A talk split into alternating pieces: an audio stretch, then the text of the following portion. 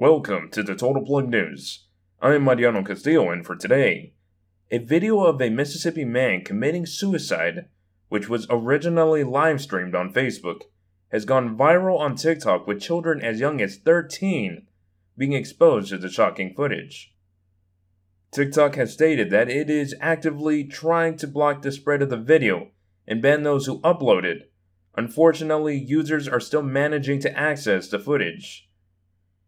Initially, the video footage was live on Facebook on August 31st when Ronnie McNutt, 33, an Army veteran, committed suicide.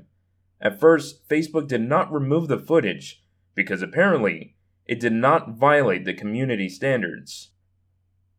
Josh Steen, McNutt's friend, stated that McNutt served in Iraq and was suffering from PTSD and had recent relationship troubles.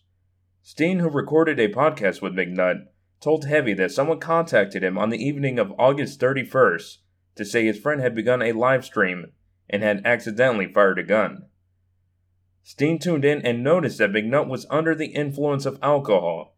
He instantly took initiative and flagged the live stream to Facebook while McNutt was still alive however, did not receive a response. Steen also contacted the police, who watched the live stream while standing outside McNutt's apartment. McNutt died by suicide at 10:30 p.m., but it wasn't until 11:51 p.m. that Steen received a response from Facebook saying the video did not breach the company's community standards and would not be removed, according to a screenshot Steen shared with Heavy.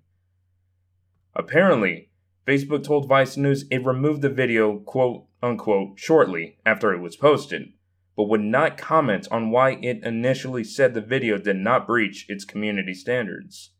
If you listen regularly to the podcast, and you should be familiar with the segment in which I mentioned the Benadryl challenge that's trending on TikTok.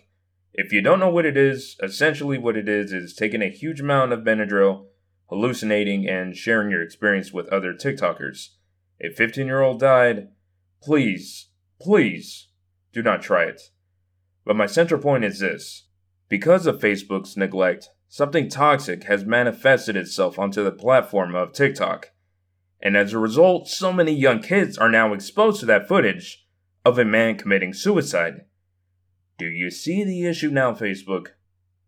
But perhaps I've stated too much. Anyways, to those who are listening to the podcast, thank you for tuning in. I'm out of here.